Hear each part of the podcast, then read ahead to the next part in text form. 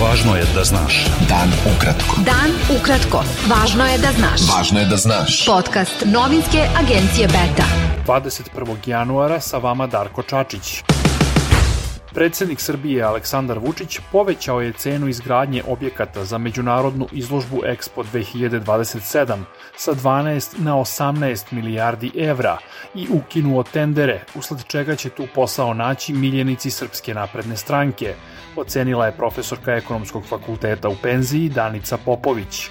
Vučić je juče predstavio plan Srbija 2027 skok u budućnost, odnosno sve projekte koji će biti izgrađeni u Srbiji uz specijalizovanu međunarodnu izložbu Expo 2027, navodeći da će u njih ukupno biti uloženo 17,8 milijardi evra. Predsednik stranke Slobode i pravde Dragan Đilas izjavio je da predsednik Srbije Aleksandar Vučić treba da ispuni prvo stara obećanja, pa onda nova, koja je dao tokom jučerašnjeg obraćanja i predstavljanja programa Skok u budućnost.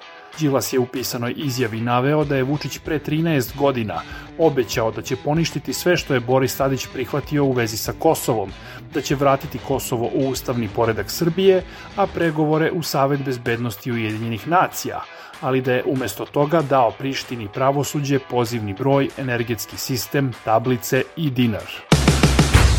Ministar financija Srbije Siniša Mali izjavio je da će gradilište budućeg kompleksa gde će biti održana specijalizovana izložba Expo 2027 biti jedno od najvećih u Evropi.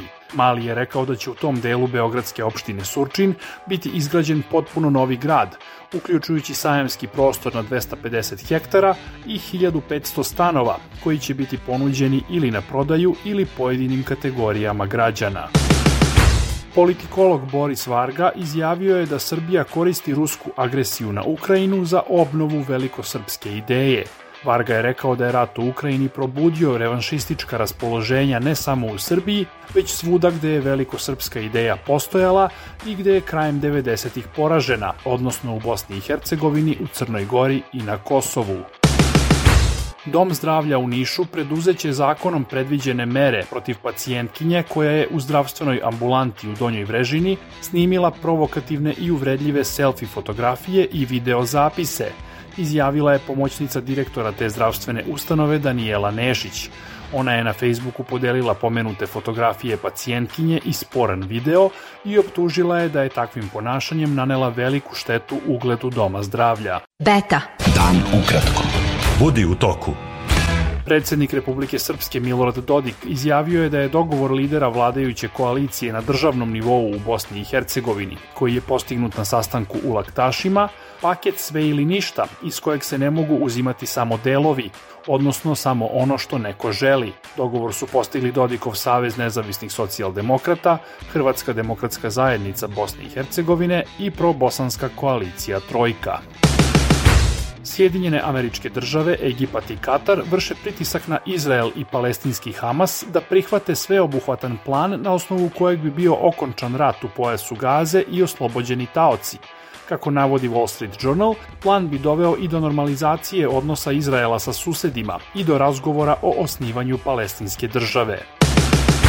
Lokalne ruske vlasti okupiranog ukrajinskog grada Donjeck saopštile su da je u današnjem granatiranju pijace na periferiji grada poginulo najmanje 25 osoba, što je najnoviji bilans napada koji se pripisuje ukrajinskoj vojsci. Severna Koreja je trenutno najveći ruski snabdevač oružjem, izjavio je šef Ukrajinske vojne obaveštajne službe Kirilo Budanov. On je rekao da je Severna Koreja u Rusiju prebacila značajnu količinu artiljerijske municije kako bi pomogla Moskvi i dodao da bi bez te pomoći situacija bila katastrofalna za Rusiju. Više od 1,4 miliona ljudi demonstriralo je od petka do danas u desetinama nemačkih gradova protiv krajnje desnice, saopštile su dve organizacije koje su pozvale na proteste.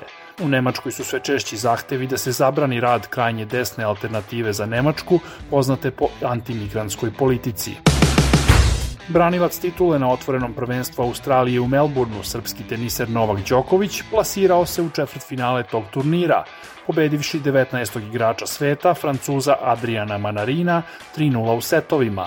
Đoković će u četvrtfinalu igrati protiv 12. tenisera sveta, Amerikanca Taylora Fritza.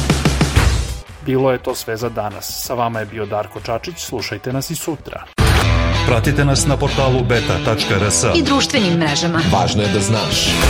Dan ukratko. Podcast novinske agencije Beta.